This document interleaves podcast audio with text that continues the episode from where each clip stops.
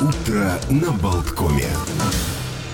Ну и сегодня День сценариста отмечается в Соединенных Штатах Америки. Собственно, сценарист более в широком понятии. Это не только человек, который пишет сценарий для фильмов, но и для телевизионных программ, для видеоигр, для всяких других форм медиаконтента. И, конечно, понятно, что сценарий – это сердце фильма. Без хорошего сценария не будет хорошей картины. Обязательно должен, должен быть вот в итоге, ну, в, в основе лежать какой-то э, очень качественный текст.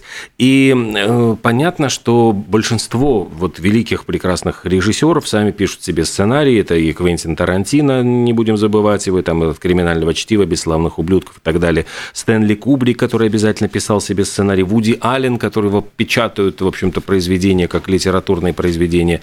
Э, Ингвар Бергман, который всегда писал себе сценарий, там «Седьмая печать», «Персона», «Фанни Александр», это издавались как просто книжки. Э, Оливер Стоун, который писал и для, не только сам для себя, там, «Взвод» и Джон Кеннеди, Э, а еще и лицо со шрамом, который он для... Господи, по-моему, кто там поставил-то, я забыл. Ну ладно, неважно. Э, Аарон Соркин и многие-многие-многие другие. Ну, то есть вот э, составили сейчас гильдия сценаристов, опубликовала список 101 лучшего сценария 21 века, и, как ни странно, вот немножко удивился, э, Джордан Пил, вот его режиссерский дебют «Прочь» на первом месте. На втором месте моя обожаемая «Вечное сияние э, чистого разума» – это Чарли Кауфман, постановки Мишеля Гандри. Э, Социальная сеть Арона Соркина, снятая Дэвидом Финчером, на третьем месте. Ну и в списке есть «Однажды в Голливуде», «Залечь на дно в Брюге», «Дитя человеческое» и так далее. Известно, что к э, фильму «Интерстеллар» сценарий, автором идеи был э, американский физик и астроном Кип Торн, который настолько вообще начал вникать в тему, во все это экспериментальная регистрация гравитационных волн там и так далее, он перелопатил такое количество работ по теоретической физике, что э, говорят, что на этом сценарии там ни одна научная статья была потом написана. Э, есть вот совершенно удивительные вещи, когда не запланированные в сценарии, ну вот хрестоматийный момент, когда, например, а, Марлон Брандо взял кота, котика на съемках крестного отца, и вот это вот образ гангстера, главы мафии с котиком, он стал, ну, просто вот каким-то хрестоматийным, потом он обыгрывался и в, в разных фильмах, Обязательно. Был момент очень забавный э, в фильме «Отпуск по обмену».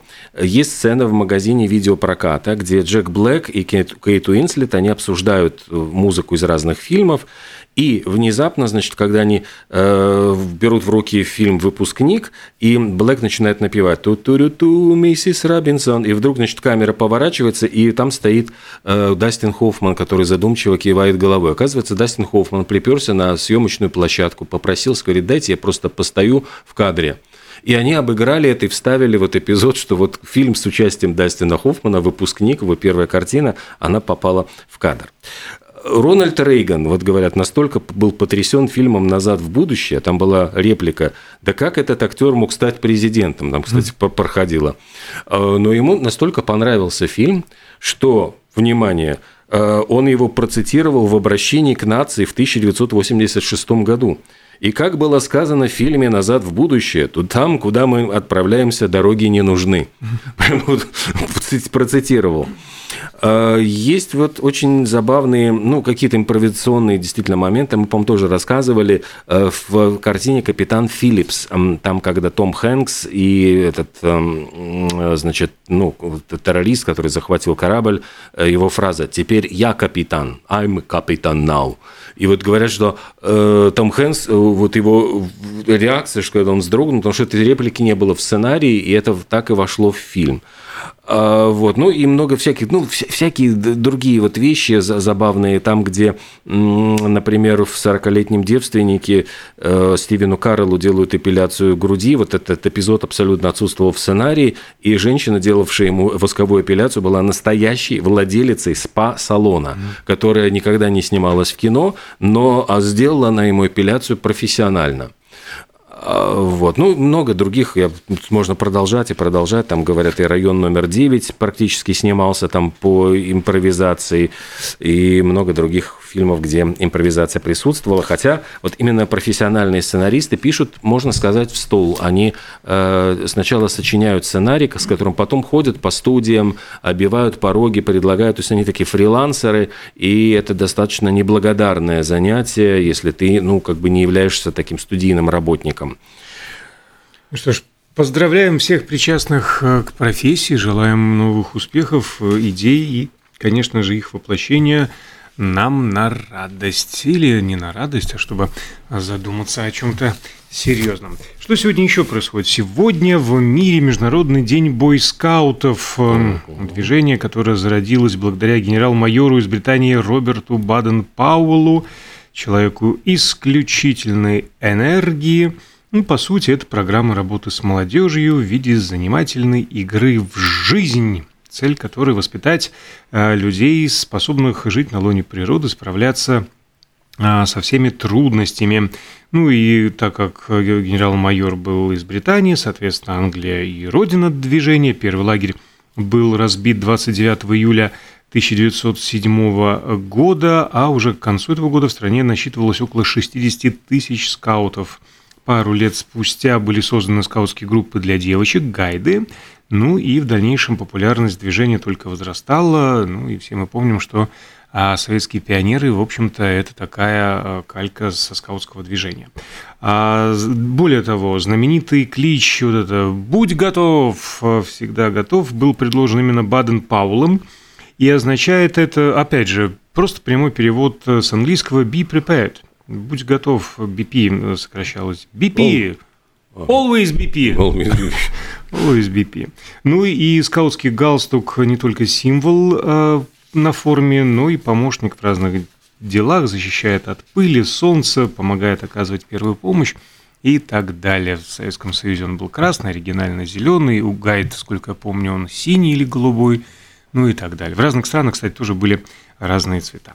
А, и занимательный факт, 11 из 12 э, людей, побывавших на Луне, были в свое время бойскаутами. А кто же был такой один, который вот игнорировал бойскаутскую организацию? Любопытно было бы узнать. Гайда. А?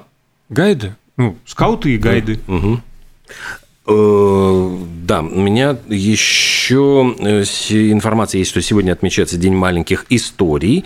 То есть это вот какие-то такие э, многих людей есть привычка вот сочинять рассказы на ходу, какие-то придумывать маленькие вот сказочки, которые где-то оседают в памяти. В общем, отличный день для того, чтобы потренироваться в сочинении небылиц или, может быть, даже себя попробовать вот в сочинении прозы. А про прозу я хочу э, рассказать занимательную такую историю из жизни Александра Дюма, отца 5 э, января 1825 э, года Александр Дюма дрался на дуэли после того, как стиль его одежды был накануне высмеян. А, за несколько дней до этого ЧП Дюма обедал э, в полирояле э, в компании своих друзей. А после трапезы они решили э, отправиться покурить и поиграть в бильярд в ближайшее кафе, в котором один офицер, который тоже играл на бильярде, отпустил в адрес Дюма несколько шуток, довольно обидных, высмеивая его плащ – и сапоги. Вот откуда у, у этого у Д'Артаньяна там типа вы там да, да, вам да, не да, нравится моя лошадь, там вы что-то имели. Ну и собственно у Портоса же а, там доля с Д'Артаньяном была как раз таки угу. из-за из-за портупеи, из-за пояса, который золотой был только на груди, а Д'Артаньян случайно увидел, что простая тряпочка а, со спины прикрытая как раз плащом. Ну, в общем, Дюма вызвал этого офицера а, на дуэль, а, который чем весьма огорчил своих товарищей, которые ему говорили, ну, Саш, ну, честное слово, он профессиональный военный, а ты ничего тяжелее ручки э, в руках не держал в жизни пера, конечно же, на тот момент. На что он ответил так, если вот не прекратится, каждого сейчас из вас тоже на дуэль вызову, в смысле тяжелее пера. Да, я прекрасный фехтовальщик. Стрелять не умею, но зато на шпагах, на рапирах, на всем на чем, как запросто. Ну, в общем, на дуэли э, Дюма победил, ну как, он просто э, уколол, нанес удар, без смертей, без смертоубийства, без кровопролития особенного, но конфузился да нельзя, потерял штаны. Во время дуэли с Александром Дюма свалились штаны. Кстати, вот такой по, исторический анекдот. Кстати, по поводу исторических анекдотов и Александра Дюма и конфуза. Когда он приезжал в Россию, это очень ужасно была забавная история. В каком-то, э, я не помню, в каком это было городе, куда он приехал, в книжной лавке. Хозяин этой лавки, чтобы показать, как вот он обожает Дюма, он все книжные полки в магазине заставил вот именно книгами Дюма.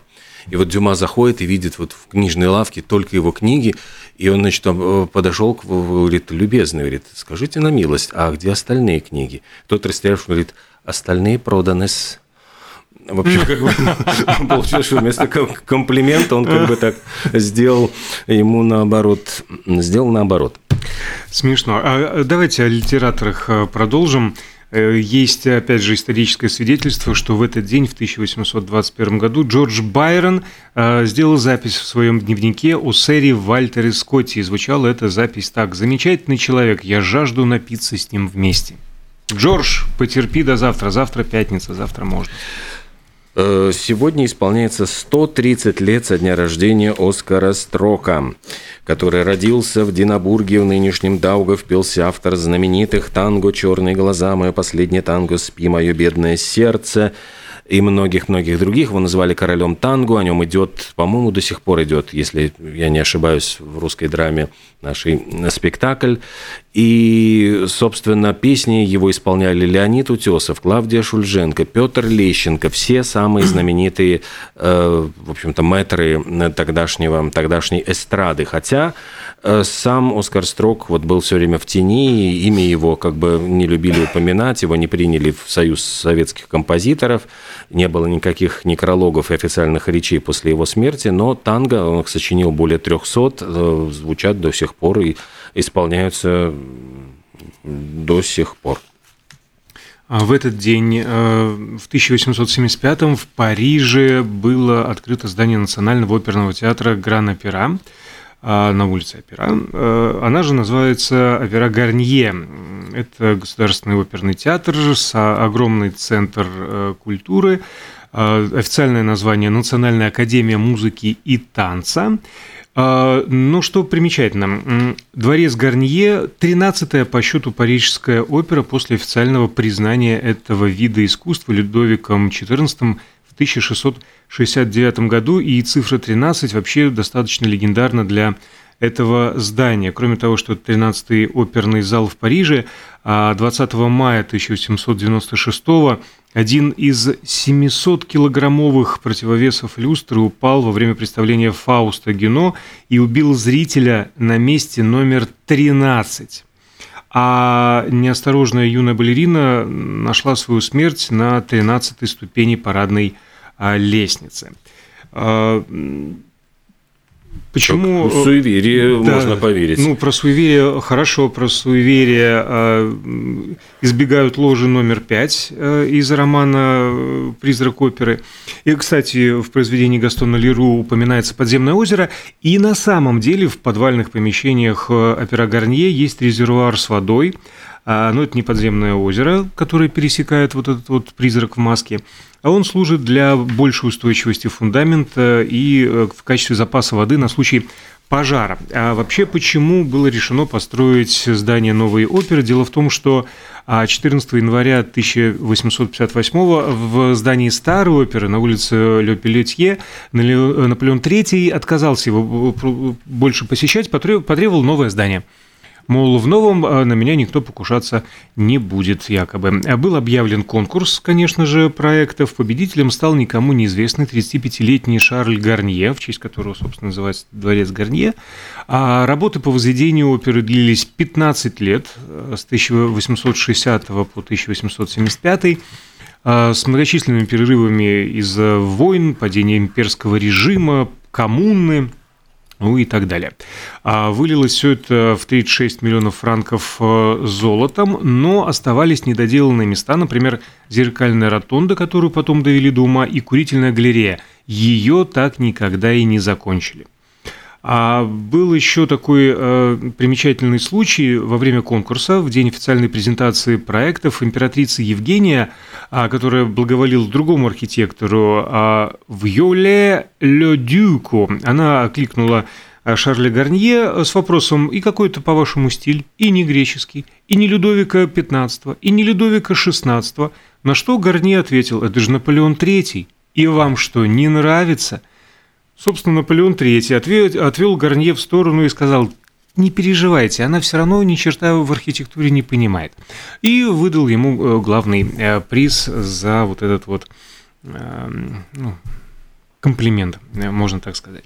А еще один факт. Парижская опера, именно вот это здание, величайшее театральное здание в мире, хотя вмещает только немногим более двух тысяч зрителей – а для сравнения, Шатле, другая опера в Париже, ее зрительный зал вмещает 3,5 тысячи, и Миланская Ласкала близка к этому же показателю. Ну, а еще с 1982 года на крыше дворца Гарне стоят пчелиные улья, и их э, по собственному э, велению и хотению в свободное от работы время поставил страстный пчеловод, реквизитор оперы. Сколько у нас времени? Остается до перерыва, потому что, блин, нет, я не успею рассказать, потому что про фильм «Опасные гастроли» э, у меня просто действительно очень большая любопытная история, потому что это невероятно интересно, как снимали эту картину с Владимиром Высоцким. У нас будет еще время на это, да. просто я тогда расскажу, фактов. я расскажу про съемки другой картины «Садко». Э, дело в том, что она ну, отмечает действительно сегодня юбилей, 70 лет. Садко был основан на Э, истории, на сказках Великого Новгорода. Это был один из купцов Великого Новгорода, гусляр Садко, который посетовал на то, что вот, дескать, нет у него денег на того, чтобы накупить красного товара, отправиться по Синему морю к далеким значит, берегам. И получил он неожиданный кредит, можно сказать, от дочери морского царя. Вот эти фольклорные мотивы удивительные, которые, честно говоря, вот они и в царской России не очень пользовались, потому что ведь Новгородская республика была разгромлена, разгромлены сначала Иваном III, потом э, его внучком и вот Иваном Грозным. А э, снял Александр Птушко на эту тему. Опять-таки, ну, потому что вот традиция Новгородской республики с ее вече, с ее там, ну, как-то это все вот, ну, на это смотрели с подозрением. Но, тем не менее, картина это э, вот про приключения Садко, она стала невероятно популярной. Садко самого сыграл Сергей Столяров. Его, значит, вот эту э, подругу сыграла Алла Ларионова, 22-летняя актриса, которая проснулась буквально знаменитой на следующий день после премьеры. Фильм получил Серебряного льва на фестивале в Венеции, там составляли, когда списки э, самых величайших актеров, вот э, туда попал единственный вот из советских актеров Сергей Столяров. Он снимался до этого в цирке у Григория Александрова, то есть, в принципе, он уже был такой очень-очень популярный, известный э, артист, но забавно, что в этой картине должна была состояться дебют, кинодебют Андрея Миронова. Э, тогда он был 11-летним мальчиком, он пришел на пробы нищего из массовки, ну вот нищего пацана.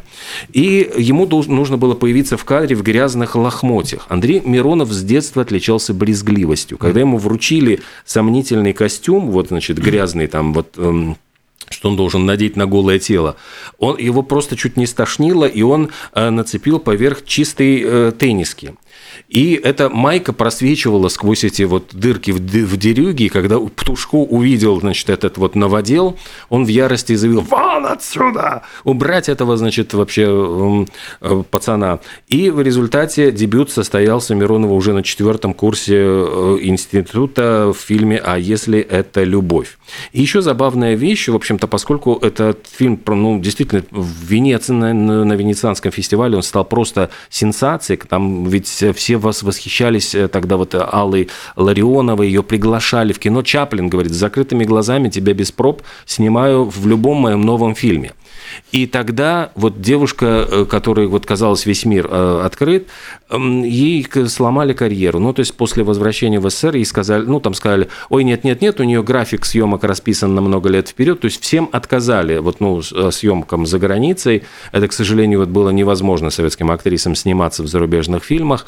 И в результате она снялась еще в двух картинах, а затем затем вот какая-то странная история. У нее был э, то ли роман с министром культуры, э, то ли, значит, э, это приписывался роман. Но, во всяком случае, когда этого министра культуры сняли, он попал в опалу, то и ее карьера неожиданно вот оказалась зарубленной, то есть ее просто не перестали снимать. Ну, а еще вот просто забавный вот сам факт, из-за того, что Садко хотели показать американским зрителям, американский режиссер и такой трэшевый Роджер Корман, который снимал, по-моему, всякие там эти зомби-фильмы, всякие там, ну, так, такого рода, он приобрел эту ленту для проката и, простите, он ее перемонтировал. То есть он решил сделать ее более коммерческой, переименовал «Волшебное путешествие Синбада». Садко он выкинул, потому что кто знает Садко. Новгород он, э, значит, переименовал в э, Копасланд, там, ну, то есть он, он переозвучил все, перемонтировал, и автором адаптации сценария, знаешь, кто был? Фрэнсис Форд Коппола. Mm-hmm. Это была его одна из первых работ, 23-летний Коппола, в общем, э, изувечил вот эту сказку. В общем, это был первый опыт его э, сценарного мастерства. С этого началась-то его карьера. Ну и, наверное, на этом мы уже и сделаем да, вернемся паузу. уже э, после девятичасовых новостей, конечно же, расскажем много всего интересного. А в половине десятого у нас будет гость эм, новый фестиваль «Лампа». Объявлены, в общем-то, и собирайся, народ, кто выступить хочет на «Лампе». Поэтому поговорим о том, чему будет посвящен фестиваль в этом году, кого там ждут, ну и всякие такие подробности.